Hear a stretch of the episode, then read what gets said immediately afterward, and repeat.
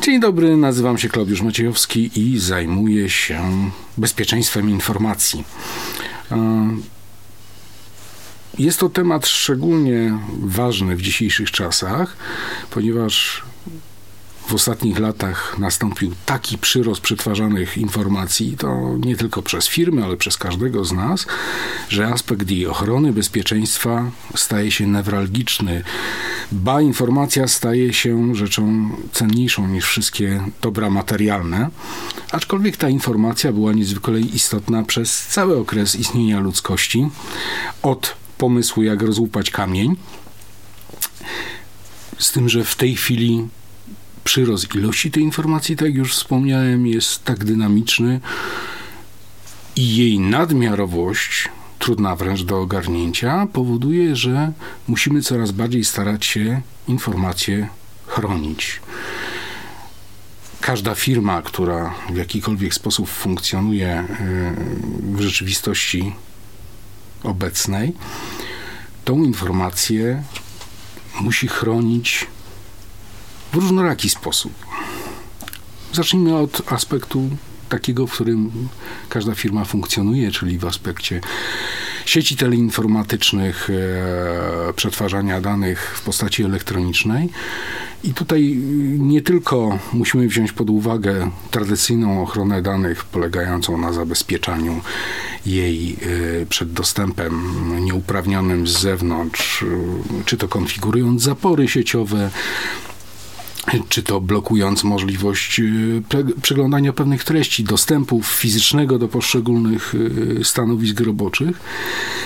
Bardzo istotny staje się tutaj aspekt ciągłego monitorowania, bieżącego monitorowania tego, co się dzieje w infrastrukturze IT i to nie tylko przy pomocy rozwiązań software'owej, ale rozwiązań także sprzętowych, klasy Proxybox, często już w tej chwili z elementami sztucznej inteligencji, gdzie taka magiczna skrzyneczka gromadzi informacje o tym, co się dzieje w całej infrastrukturze sieciowej, o uruchomionych usługach, o dziwnych, niespodziewanych zdarzeniach i w oparciu o ustawione kontrolki wysyła ostrzeżenia do administratora. Bardzo ważne staje się też tutaj nie opieranie się tylko na swojej wiedzy, bo wiedza każdego człowieka jest y, no, ograniczona. Doświadczenie, nawet nie wiem jak bogate, też może w pewnym momencie nie być dostateczne, więc bardzo ważne jest też korzystanie ze wsparcia zewnętrznego usług outsourcingowych, także w zakresie monitorowania i bezpieczeństwa infrastruktury sieciowej.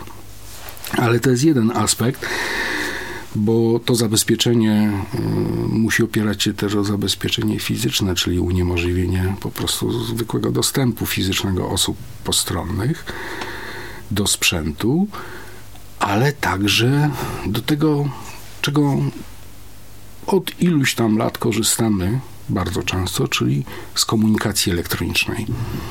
Komunikacji elektronicznej, która ma źródło nie tylko w sprzęcie komputerowym, a w zasadzie ma tylko w sprzęcie komputerowym, który każdy z nas ma przy sobie. Telefony komórkowe, tablety.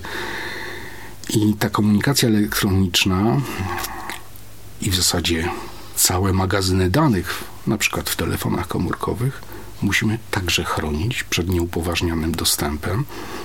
I to nie tylko z uwagi na podatność infekcji złośliwym oprogramowaniem, ingerencją osób trzecich, ale zwykłym po prostu zagubieniem, kradzieżą. Warto tutaj też nadmienić, że każdy taki sprzęt, który mamy ze sobą, zawiera też dane, dane osobowe. A mając na uwadze y, rozwiązania Parlamentu Europejskiego, wdrożone nie tak dawno, dwa lata temu, y, musimy szczególnie uważać. Zwykła lista kontaktów jest listą danych osobowych osób postronnych, więc chociażby z tego powodu musimy zabezpieczać swój telefon, nie pozostawiać bez, go bez opieki. Musi być zabezpieczony yy, jakimkolwiek sposób uwierzytelnianiem dostępu, pinem, rysunkiem, odciskiem palca.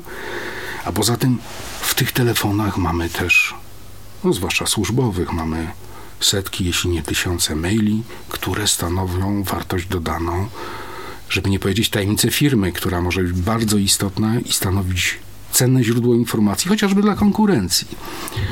Dlatego też bardzo istotne w ostatnich latach stało się zarządzanie flotami telefonów w organizacjach, firmach, w korporacjach, gdzie po pierwsze stosuje się zaawansowane narzędzia do monitorowania tego, co się dzieje w poszczególnych telefonach, co się z nimi dzieje, ale także regularne sprawdzanie ich wyspecjalizowanymi narzędziami sprzętowo-software'owymi, sprawdzanie, czy tam się coś dziwnego nie dzieje w tym sprzęcie.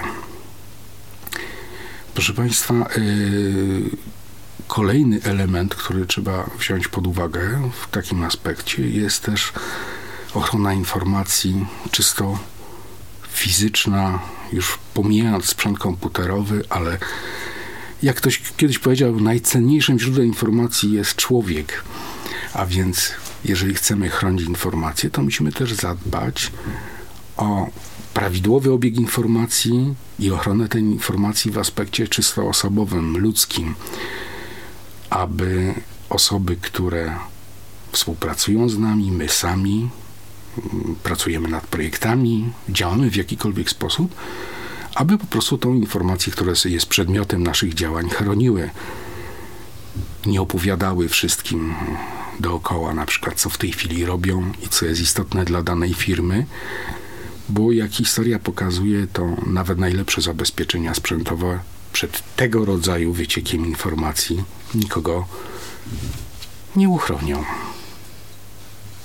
Dziękuję Państwu.